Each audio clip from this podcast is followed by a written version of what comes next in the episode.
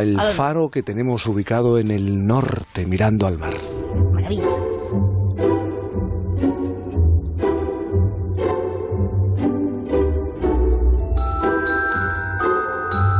Por el sitio en el que vivo, desde muy niña, tuve miedo a los tsunamis. No me aterraban los monstruos ni la oscuridad, pero la sola posibilidad de un maremoto me daba pavor. Y eso que todavía no sabía Jaime, lo que pasó en ese sitio de Chile hace sesenta años. Sí, porque tenemos una estación de radio en un faro que mira el Cantábrico. En Por Fin No es Lunes, Punta Norte.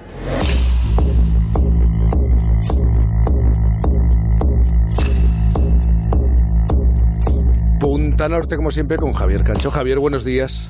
¿Qué tal, Jaime? Buenos días a todos. Buenos días. ¿Tú también crees que tenemos el carácter un poco más agrio después de este confinamiento y esta desescalada? ¿A ti te devuelven el hola o no te devuelven ese hola? No todos. me, para, me pasa lo que a Sara, sí. ¿Tú también? Eh, a, al lado de mi casa hay una senda, sí. Y bueno, está muy transitada últimamente. Y hay gente que le dan los buenos días o hola, uh-huh. y, y no y mira para otro lado, no sé. Será ya. Por el miedo, igual, entiendo. Será por... Bueno, yo creo que es otra no cuestión, sé. Pero...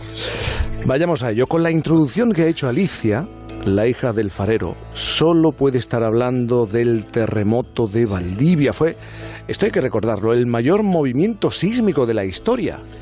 Sí, no, no ha existido que se sepa otro movimiento telúrico como el sucedido hace ahora sesenta años. Los testigos contaron que incluso se veía cómo las montañas se meneaban, se balanceaban. Se prolongó durante cinco minutos que debieron resultar interminables. Alcanzó una magnitud de nueve coma cinco, que es muchísimo. Mató a dos mil personas dejando dos millones de damnificados. El maremoto que generó después aquel seísmo llegó a matar a gente que estaba al otro lado del Pacífico. Pensémoslo un instante, es decir, un terremoto en Chile, Jaime, mata a personas que estaban al otro lado del océano, que es el más grande del planeta. Lo que nos disponemos a contar sucedió en un domingo del mes de mayo de mil novecientos sesenta.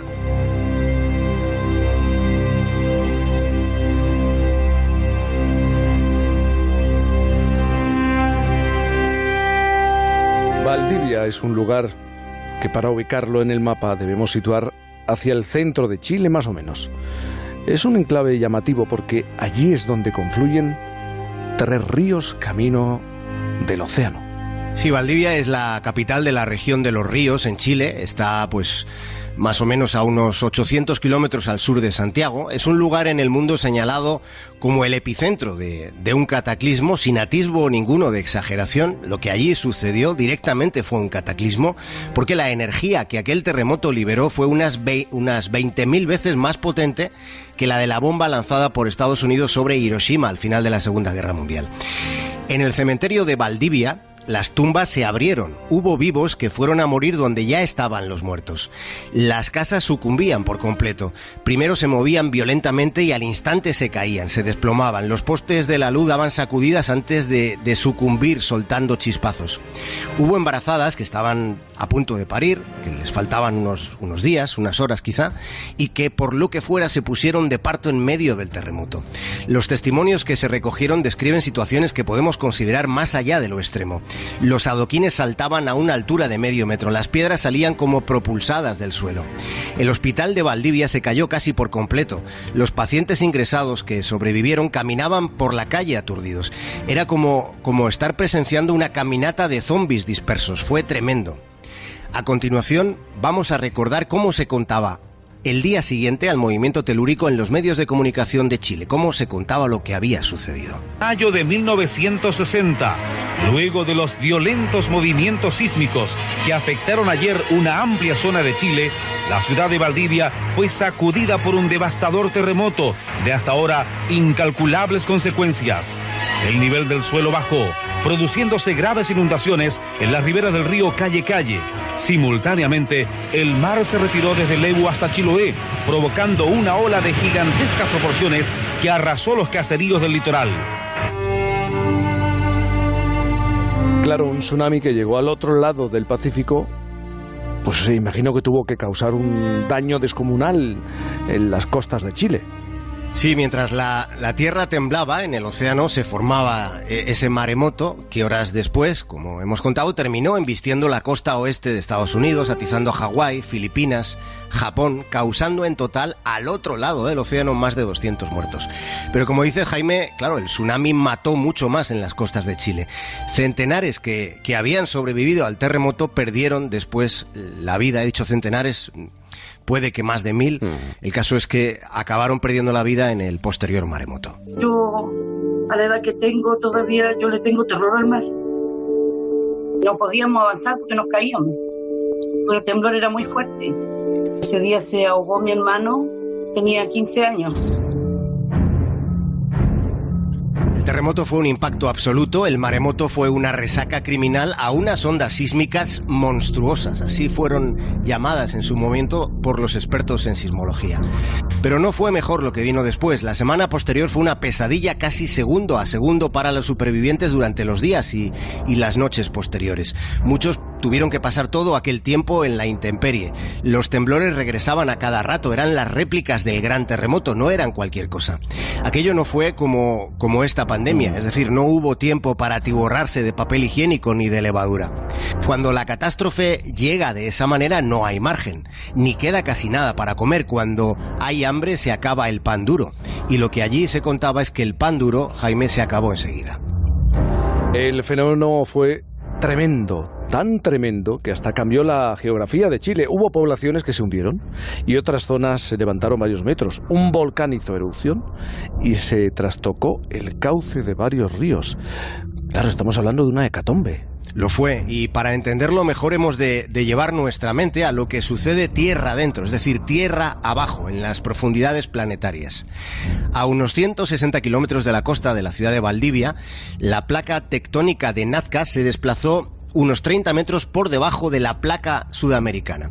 La fricción entre ambas placas tectónicas liberó siglos de energía acumulada, causando los mayores estragos en esa comarca de Valdivia, pero también mucho más allá. El, el paisaje, como dices, llegó a cambiar drásticamente. Hubo alguna pequeña ciudad que desapareció por completo.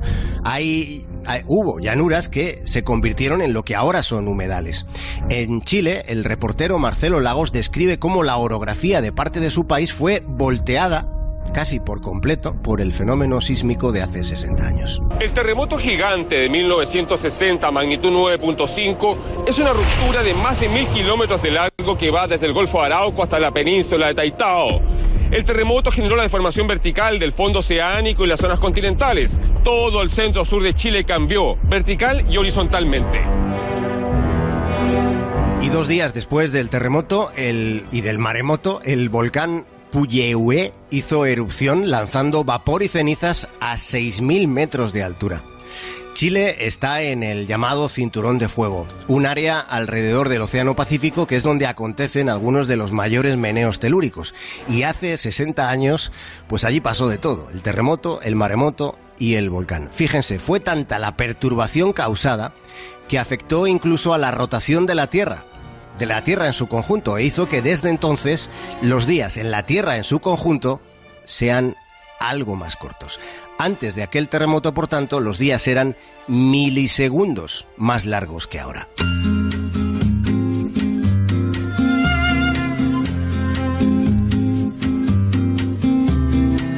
Nadar, nadar, nadar, nadar hasta que pueda. Quiero seguir nadando, llegar afuera, donde el agua es más fría. Creemos y pensamos que lo tenemos todo dominado y que lo podemos controlar todo, y al final, ya sea un terremoto o ya sea un virus, es la naturaleza la que nos manda.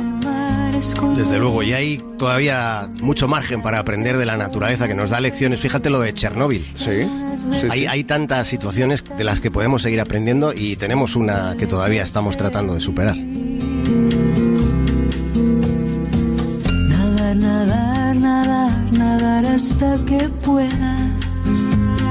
Soñando con nadar en el mar, en este caso el Cantábrico. Tiene que estar frío. Que a Alicia ya se ha dado unos chapuzones. Sí, sí, sí, pero... al, al, algo me han contado, algo me han contado. ¿Tú, tú has podido nadar? ¿Has no, querido no, nadar? No. No, no, no. no, no. He, he ido a ver el mar, claro. Lo veo, lo veo de otra manera, quiero decir, he ido a ver la playa, el mar lo veo desde aquí, ahora mismo. Sí. Pero a ver la playa y a darme un paseo y a oler el, el Cantábrico, que eso es una sensación... Ya escucharlo, a mí me gusta mucho escuchar el mar. Sí. Querido Javier, como siempre, un placer tenerte en Por Fin No es Lunes, escucharte en Por Fin No es Lunes cada, cada domingo. Disfruta de la jornada. Un honor estar, Jaime, un abrazo. Los rayos del sol no alumbran, no dejen ver.